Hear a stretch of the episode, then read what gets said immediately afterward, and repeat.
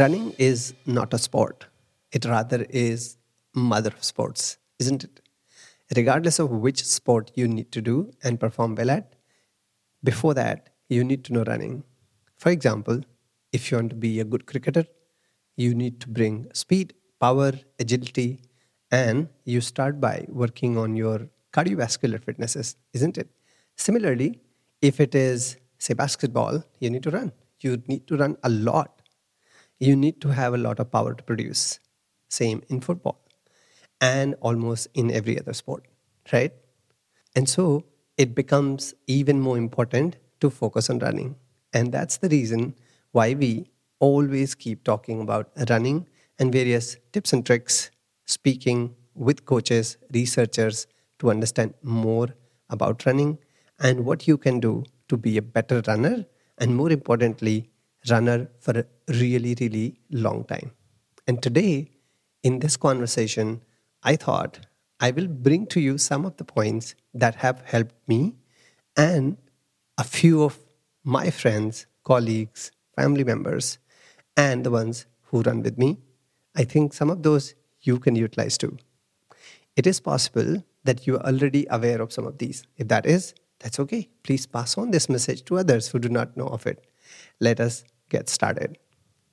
The very first thing when it comes to running actually i almost get irritated when i get out of the door and as soon as i start running the key the keychain of the house that's kept in my pocket start to make this creaking noise. With every step it always makes that noise and i came across a hack that works really well for me. So you know what i do? When i slide through the the key in my pocket what i try to do just in that i try to wrap a rubber band around it try it. Just wrap a rubber band around the key and you will see it stops to make any noise. It works really well. It also works well for coins, etc. That's the tip or hack number one. Let us move forward.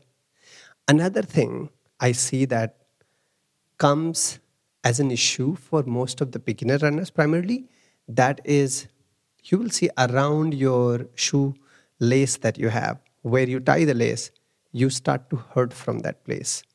You will see that there are pains and aches of different type that generally occur from there. If that is the case, try and tie your shoelaces in slightly different way. You can try and look up online, you'll find two, three ways of tying shoelaces. You can try to look at uh, tying these really loose, not that loose that your feet come out, but not very tight. Definitely, you will find some some resort to the issue that you have if you've been tying earlier very, very tight. It just works on a simple logic of you constricting the blood circulation, and by just tying it loose, it helps you to release it. Nothing more than that. But it works almost like a hack for me, and I hope it will work for you as well. Moving forward, it is summer season, and during the summer, heat management is something we always, always want to look at. During heat training, you will see if it's managed well, it can work as a good amplifier of your training stimulus. You will see you can improve significantly if you are able to handle heat in different ways. And one of the ways I have seen that helps for me, that is I try to soak a bandana or a small towel in really chilled water, or possibly I'll keep an ice in it, and I will put it right behind my neck on my shoulder, just in the middle of it. So that's one point at the upper back, right behind your neck. That's one point where the blood is closest to your skin. And there, if you are able to cool that point, that automatically cools the temperature of your entire body. You should try it. If it doesn't work for you, you should let me know. Moving forward, also I have found and struggled at times that I have access to water when I'm running in heat, but the problem with that is that it becomes very warm by the time I need to drink, right? So, how do you manage it? The previous night of any training run that I'm going to go, I refrigerate, rather, I put it in deep freezer. My water bottle, I put it with filled water in the freezer. And next morning, when I'm going for a run, I remove it and take it with me. What happens even though the ice starts to melt? For the next one and a half hour or so, in my case, I have seen that the water is still chilled, it is still cool enough, cold enough for you to keep consuming and it doesn't become warm. Isn't it helpful? Let us move forward. One of other points I find as an issue among beginners that is they they start to be confused between they having longer strides or smaller strides. And you will find that beginners always focus on having longer strides. That hey if you take longer strides you can cover more distance right?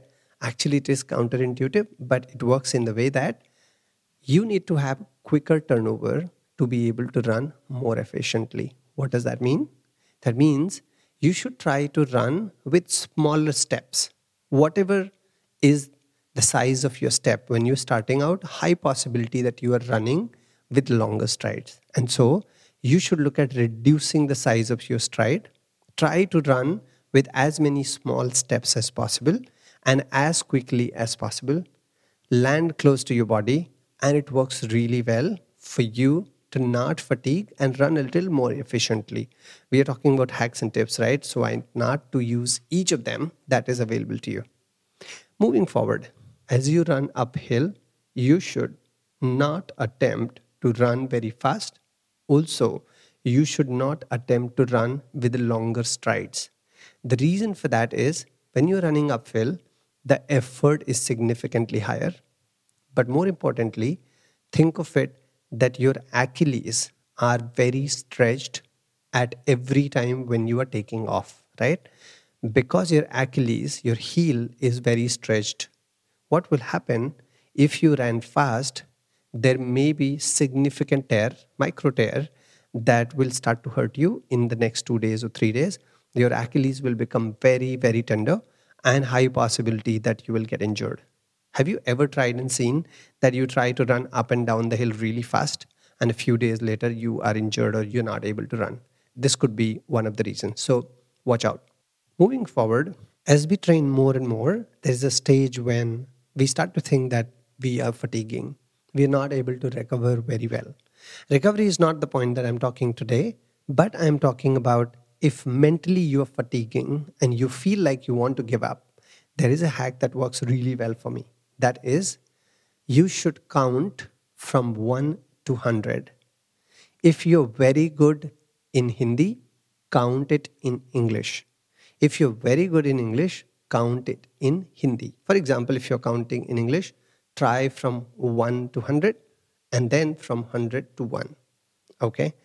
If you know any other language that you're not very comfortable in but you still can manage try that language. Not the first language not your native language and you will see fun. It works so well for me i can't even imagine to tell you. Why i'm saying this is when you start to count from 1 to 100 and 100 back to 1 two things happen one you start to divert your mind from thinking and feeling that you're fatigued and you start to think of figuring out which is the next number right? Especially if you're talking in the language that you are not very comfortable with you'll think are you serious? Is it something that after one two will come? If you know in english you'll be you'll find it very easy. But in hindi if i say after ek does do come? And you will start to see that you'll smile, you'll start to struggle in your mind, but in a positive way, and you forget that you are running. The second thing, what happens is the moment you start to count from 1 to 100 and 100 back to 1, you will see by default your speed slows down, right? Because you're distracted and you're trying to count. And since you're counting it loud, slightly loud, what happens? You cannot talk properly if you're running very fast anyway, right? So, how can you have your mind at two places by running fast as well as counting? So, if you're counting, in some time you will realize that by default your speed is slowing down. And slowing down is a very good thing to recover from your fatigue, right? Otherwise, you may just be thinking that, hey, I do not want to slow down, but possibly your body wants you to slow down for you to be recovering so that you can run a lot more and a lot farther after you have recovered. This one is really important. I also use some of other tricks here. That is, at times I try to memorize my 10 friends' name and try to take their names in the reverse order. and all of these things they just work for me. You should try and see which one works for you. You must tell me if it doesn't work for you. Or if it does work for you you should send me a message and tell me how did you feel about it. Moving forward one other point that comes in different conversations that is how to breathe well right beginners always will breathe through their nose and that also means when they're running fast they're not able to breathe sufficiently so the question is what should they be doing I am a strong proponent of you breathing through your nose and through your mouth both. It is absolutely fine. Your nostrils are not possibly made to be able to take a full outer submaximal effort of running. The oxygen that is required to consume maybe less if you're not using your mouth. So I would recommend that you use your nose and mouth both to breathe in and breathe out, and you will see a difference if this is an issue that you go through. Have you also come across situation where you have different types of niggles, aches and pains? Have you come across situations where you are fatiguing a lot more or you find that you do not feel up to running every morning for example there are different reasons but the ones that i have found that commonly occur to me personally that is deficiency of vitamin d B12, and calcium. And a couple of these are interrelated. Let us understand how. Vitamin D is generally not sufficiently available to us when we do our blood tests because we primarily have an office work lifestyle. We do not spend enough time in the sun, and as a result, the vitamin D is not as much available as should be. What happens when your vitamin D is not available? That is, you're not able to, your body is not able to absorb calcium sufficiently. I keep focusing on this point in almost every conversation that I have with people. If you want to increase your calcium intake, you need to focus on first getting in the sufficiency range of your vitamin D. It's very important also because if your calcium is not appropriate, not sufficient in your body, there is a high possibility that your bone health is compromised, correct? There is a possibility that your bone is brittle. And if that is, if you're running, high chances that you're fatiguing, high chances you're getting stressed out, and also high chances that you might get injured. So, for you to be able to manage these, you should look at consuming your vitamin D and calcium together. And even before getting into the right calcium range, you should look at getting in the right vitamin D range. Because, like I said earlier, and I would repeat it here as well, that if your vitamin D is not in sufficiency, you will not be able to absorb calcium. Okay? Vitamin B12 is another thing that I talked about. So, when we are stressed out, and because of our life situations, work situation, and training impact, etc., the consumption of B12 is a lot more in the body. The stressors allow for increased consumption of B12. And as a result, you will see that even though you may be in the normal range of B12, you generally are at the lower end of that range. I always try to be in the range of about 500 and it works well for me then. Otherwise, I start to see that I'm stressing out a little more, I'm not recovering as much, I'm not getting as well sleep, etc., etc. And and I kept this point specifically for the last because I want you to revise this section, listen to it again, and tell me in a few weeks how do you feel because most of the runners that I meet are either limping, they're having issue with their niggles and pains, and a lot of people will tell them that, hey, have you done your strength training and many other things, and all of those are important. But even before that, my point is, have you even looked at your basic blood markers, some of these points, that may just come handy and these may just help you to be a better runner and you can run injury free and more importantly, pain free, right? Running doesn't have to be painful.